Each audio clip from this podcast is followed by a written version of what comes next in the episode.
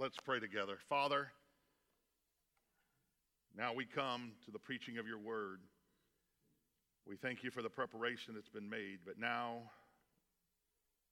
Lord, let your word go forth and accomplish that which pleases you this morning. Let us not be distracted.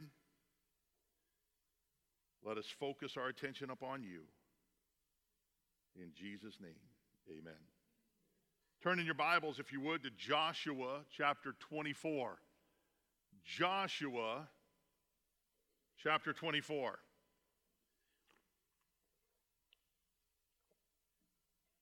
I'm going to begin reading in verse number 14, where the Bible says, Now therefore fear the Lord and serve him in sincerity and in faithfulness. Put away the gods that your father served beyond the river in Egypt and serve the Lord. And if it, if it is evil in your eyes to serve the Lord, choose this day whom you will serve. Whether the gods of your fathers served in the region beyond the river, or the gods of the Amorites in whose land you dwell, but as for me and my house, we will serve the Lord. And then in Matthew's Gospel, chapter 7, Matthew 7 in the New Testament, beginning in verse number 24. Everyone who hears these words of mine and does them will be like a wise man who built his house on the rock. And the rain fell, and the floods came, and the winds blew. Literally, a hurricane came along and beat on that house, and it did not fall because it had been founded on the rock. And everyone who hears these words of mine and does not do them will be like a foolish man who built his hand, land, a house on the sand. And the rains fell, and the floods came, and the winds blew and beat against the house, and it fell, and great was the fall of it. Business giant Lee Iacocca, those of you that are a little older, you will know who that name is. From the Ford days, Chrysler days, Dodge days, once said the only rock that stands steady, the only institution that works, is the family. In 2012, there was a conference hosted by the Family Research Council in Washington, D.C. It was produced by the Marriage and Religious Research Institute, and there were several people in this conference that had PhDs. And they said this only 45% of U.S. teenagers, 45%, that's under 50, have spent their childhood with an intact family, which constitutes the biological parents legally married to each other since the time of the child's birth. Meanwhile, 55% of teenagers live in families where their biologic, biological fathers have rejected such, uh, have, excuse me, have rejected each other either through divorce or extramarital affairs. After several days, this group of PhDs came to this conclusion, and I quote A nation is only as strong as its citizens, and a lack of a strong family and a lack of strong families weakens human, social, and moral capital, which in turns directly affects the financial and thus indirectly affects the military and foreign policy strength of the United States. A great nation depends on great families, but weak families will build a weak nation. End quote. In my humble opinion, I believe in the conclusion that these PhDs at this conference came up with that if the family succeeds, our nation will succeed. But if the family collapses, our nation may collapse. When you think of the home, what comes to mind? Usually it's a father and a mother and children, right? Well, today, that's not necessarily the case. Just a little over 100 years ago, Webster defined the family as this the group comprising of a husband and wife and their dependent children, constituting in the fundamental unit in the organization of society. They have since changed their wording. Today, it's defined as the basic unit in which society, traditionally consisting of two parents, rearing their children. Notice the change of wording here from husband and wife to two parents. Also, any various social units differing from uh, form but regarded as equivalent to the traditional family, i.e., the single parent family. And there's a lot of them. And I praise God for some of you that are single parents in this room and the, the task that you have. We've got some wonderful single parents in this room, and I praise God for them and for you. But who knows what the definition will be 50 years from now? Because we have today people who are marrying themselves we have people who are marrying cats, dogs, pillows, computers, Barbie dolls, Eiffel Towers, or Eiffel Tower, trees, a video game, a video game character, a train, a picture of themselves, goats, cars, realistic dolls, the Berlin Wall, Sonic the Hedgehog, which I like, but I would never marry, My Little Pony, snakes, pottery, dolphins, and even a fairground ride. I wish that I were making this stuff up, but I'm not. There are some strange people in this world and some strange things going on. A few days ago, Kathleen got in the mail a children's magazine. And one of the little articles said this There is a growing movement among parents not to disclose the gender of their babies. And it's not just that they're rejecting the gender reveal parties. Many of you have seen those or even had part, participated in them. These parents are raising their children without gender shunning the personal pronouns such as she and be, or I mean, she and he, in favor of they. Hence, the new term, instead of baby, is be. That's not the worst part. They are calling them babies until the child is old enough to decide on their own which sex that they are. What has happened to the home today? Today's families are being built on a foundation of sand rather than upon the solid rock and the solid foundation of Jesus Christ. Genesis chapter 4 tells us that God created the family unit. He had Adam and Eve, and then they had uh, Cain and Abel. And it, listen, folks, we can do all the best that we can. I'm sure Adam, he had a lot of intelligence. He thought he did the best he can, and one of his children was a murderer. So don't feel bad if you guys feel like your children have grown up and all of a sudden they have turned on God. You've done your best. Don't blame yourself for that. I'm sure Adam may have done the same with Cain. But Jesus in John chapter 12, or John chapter 1, two, I'm sorry, John chapter 1, verses 1 through 12, put his stamp of approval on the family when he attended the marriage in the, at the wedding in Cana of Galilee. For me, home was a great place. I'd walk in after school or after in the summertime after playing, and I'd smell my mom's cooking. My brothers and I would play in the yard or even in the street. We didn't have traffic back in those days. We were allowed, we could, we could we could play in the street and not worry about anything. It was a great time. We'd go and visit grandma, or both my, uh, my grandmas. And it was fun just going and visiting them. Home to me was a very happy place. It wasn't perfect, but I looked forward into going home. It made me feel good.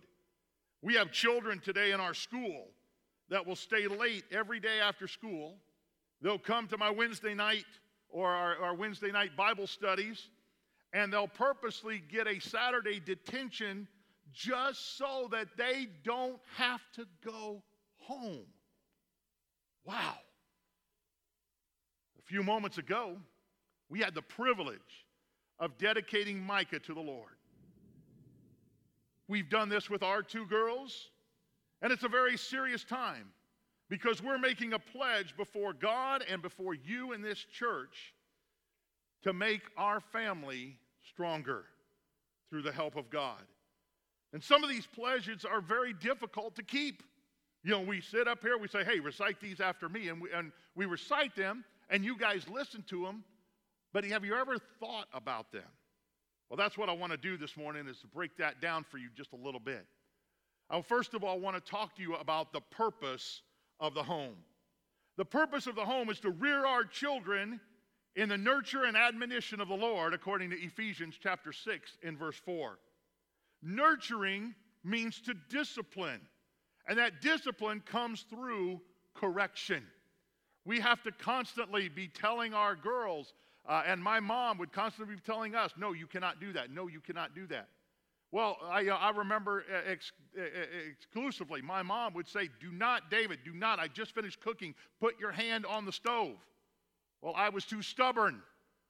And so my mom took the pot off the stove, and I always wondered, why in the world should I not do that? Boom, ouch, that hurt. Hurt a lot. And I was I had the burn and the scar from that for a long, long time. When your parents tell you not to do something, automatically we got to kick in and say, oh, we got to do that. Why in the world don't they want us to do that? You know, my parents would always say, look both ways before what? Crossing the street, right? So you, you look, what do you do? You look left, and then you look right, and then you look left again. While you're looking left, right, left, you're what?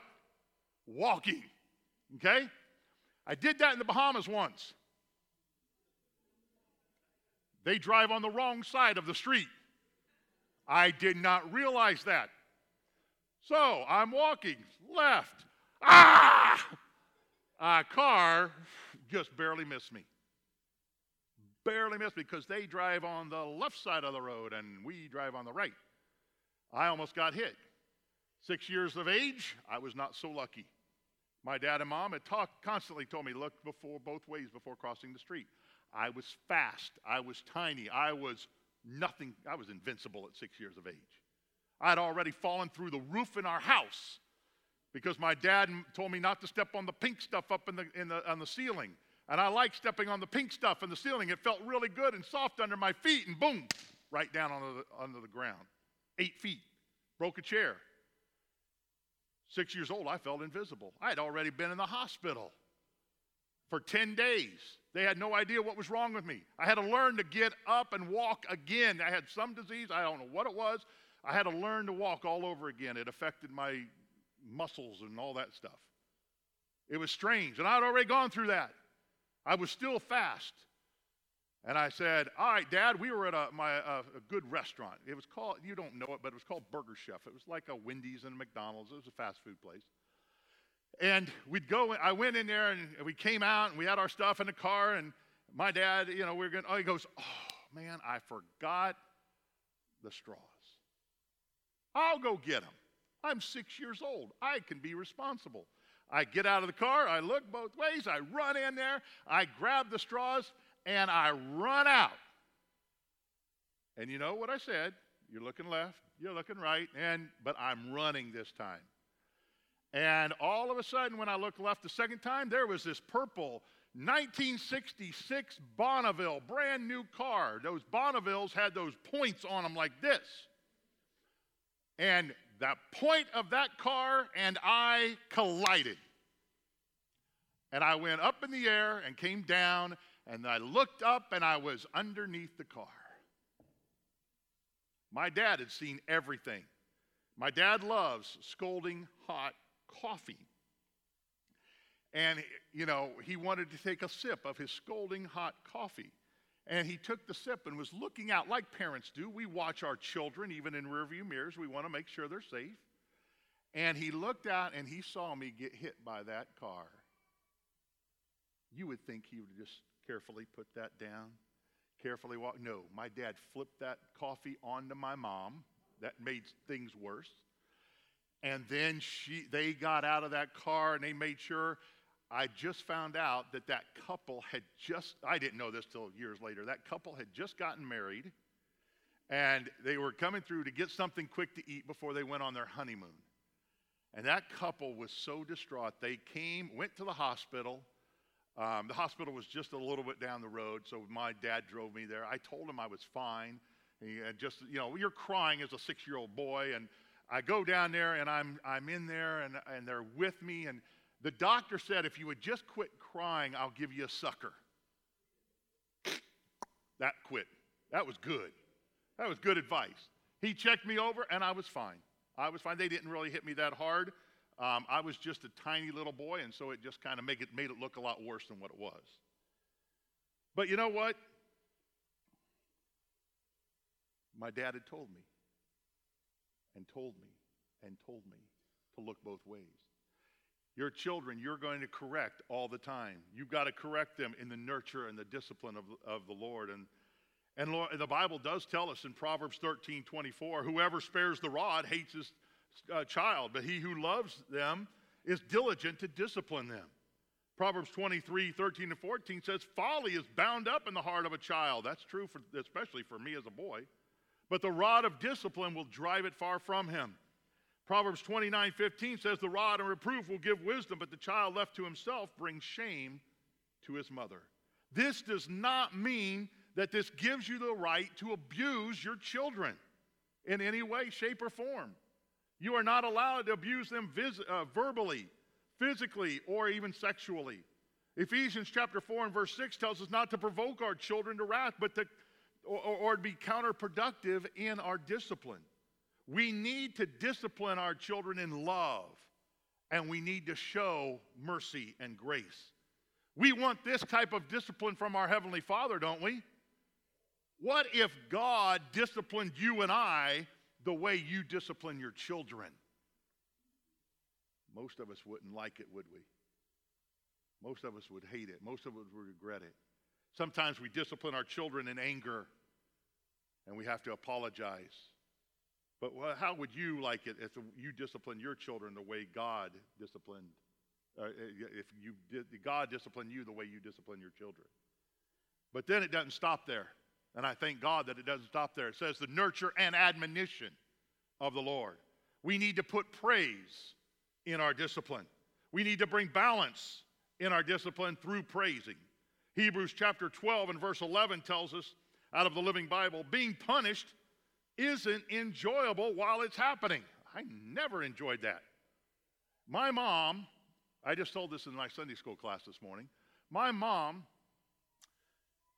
had two brothers, and she had a bunch of boy cousins. She was the tomboy of the family. She loved sports and things like that. And then, you know, she got saved and God changed her for somehow, and I don't know, but she never had good aim.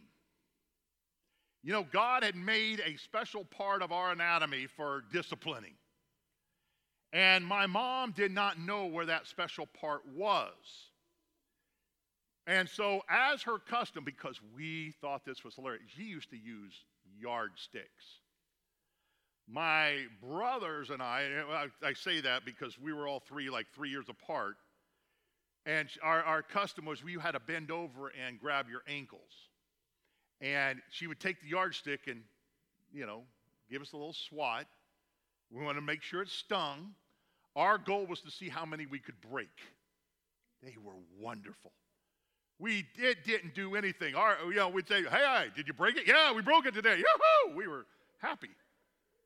My grandmother worked for Purdue University. She worked in one of the uh, uh, Greek houses. And they had these fraternity paddles. If you've ever had a fraternity paddle, it's about a half inch thick. And it's very contoured. And it's very hard wood. And she brought that to my mom one day and said, Here, you may use this on your children. Thank you, Grandma. Appreciate that very much. Now, for some reason, My mom knew where the yardstick was to be applied. She did not know where the paddle was to be applied. And of course, at six years old, I did not bend over and say, May I have another, please? I moved a lot. And I remember one time I did, and oh, I was shaking all the way down. You know, you're supposed to go this way. I'm like this.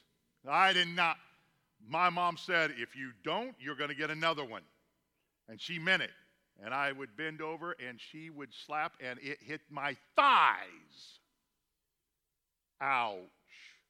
That was worse.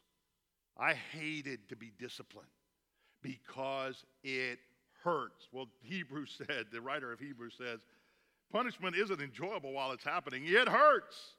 But afterwards, we can see the result a quiet growth in grace and character. When you see your children grow and they're doing the right things, there's times that you think your children aren't looking and listening, but they are. When they do the right things out in public, oh, you're proud of them, aren't you? Well, you have to show 10 times the amount of praise than you do punishment. Let me illustrate that for you. Let's say I had a whiteboard up here, and I write out 1 plus 1 equals what? 2. And then I went 1 plus 2, and 1 plus 3, and 1 plus 4, and I get all the way to 1 plus 8, to 1 plus 9, to 1 plus 10. And it comes out 1 plus 10 equals 11, right? Okay? How many of you saw my mistake up there? Oh, well, I'm surprised. You weren't paying attention. 1 plus 2 does not equal 2. What most people have done, and I used to write this out on a, on a board, and I would do the 1 plus 2 equals 2, and I'd go on. And all the teenagers, would, you would see them. I'd be going on and on and go all through 10, and they'd, they'd be looking and saying, Look, he, he made a mistake. He made a mistake. He made a mistake. Because it seems like I can get nine of them correct, and I miss one. We focus on the one, don't we? I love you all very much. You see this thing? It's called our church bulletin. And God has graciously put a lot of you in our church to let me see my mistakes.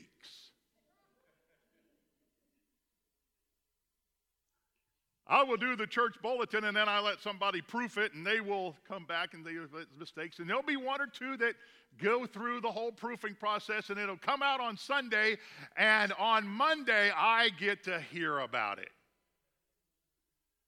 because 99% of the bulletin could be correct. But if I put one little extra letter in there, I will hear about it. You see, our tendency is to focus on mistakes instead of focusing on praising. Admonition has to come through good counsel it has to come through good advice. It has to come through reprimanding. It has to come through encouragement. If you begin to praise your children more, you might get better results from them. Admonition is found in many different ways. A few of those ways can be that you, as older adults, can mentor others. You can mentor our younger couples who are just having children of their own. There's not one child in one family that is the same or identical. That's why it's so hard to figure out. Everybody is different. Those of you that have more than one child, you know the difference of every single one of your children. All four, uh, three of my brothers, all four of us boys in our family, all of us are completely different. We have some similarities, but we're all different. And you, as older couples, your children have grown, you are able to mentor them. In China, you cannot foster a, a child in the foster system until your children have already been grown and out of the house. Then you are allowed to foster. I like that. because you've already raised your children. Now they want you to help raise somebody else. And you can learn from these older couples. You can adopt other people in our church. What do I mean by that? 1 Timothy 1 2 says, Paul adopted Timothy as his son in the faith. Take somebody under your wing. Take them out on a, on a dinner. I, I like doing this with, with uh, some of the teenagers. Just going out and say, hey, we're going to go have lunch. While we're having lunch, I give them some good advice that they can live by. I love doing that because I think that I'm old enough now that I can help them in, in their lives. We can learn from other people and other couples who have experienced similar things in their life. All we got to do is communicate and talk to one another. I hate it that when we come to a funeral, that we find out about a person's life. I didn't know they did that. If I had known they had done that, I could have talked to them. And yet it's too late at that point. Learn about what other people do and then get to know them a little bit better. And then, hey, can help you maybe with a circumstance that you're going through. Timothy learned this, learned from his uh, grandmother, Lois, and from his mother, Eunice, according to Timothy chapter 1 and verse 5. Paul said, you could also imitate people. Paul told the church at Philippi, imitate uh, those things which uh, you have both learned and received and hear and seen me in me. Paul says, do them. Find a good, godly couple, a good, godly person, a good, godly adult that you look up to and imitate them. Paul also said in 1 Corinthians 11 1, Be imitators of me and follow my example and do as I do. Secondly, we come to the provision of the home. We are to provide for our family food, clothing, shelter, and even an inheritance. Yes, you heard me right. Even an inheritance. Proverbs 13 22 tells us that a good man leaves an inheritance to his children's children. Sorry, Olivia, you might not get that. I hope you will. We're working on it. But we are to leave an inheritance for our children. We are to set the example for our children. But however, I have found that many families have gone way into debt, and they sometimes can't even afford to take care of their children's basic needs. When I used to run a bus route at the church I was at before, I would run a bus route and I would see these kids with nothing in the dead of winter with shoes that had holes in them because their dad would go and spend all of their money on different things. And it made my heart sad. And even if I got them a new pair of shoes, he would steal the new pair of shoes and take it and sell them just so he could go buy something for himself. I hope that that's not the case with any of you. Take care of your family's needs. Then we come thirdly to the protection of a home. As parents, our baby dedication that we said this morning causes us to pledge certain things. It causes us to make prayer and Bible study and church attendance a vital part of what? My weekly activities. Most people would just say, if it's a convenience for me to pray, if it's convenient for me to read my Bible, if it's convenient for me to go to church today, I will go to church. You know, we say, well, Sunday is the only day I get to rest.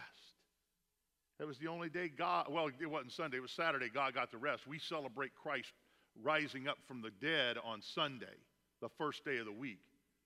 And we can't give God one hour of our time.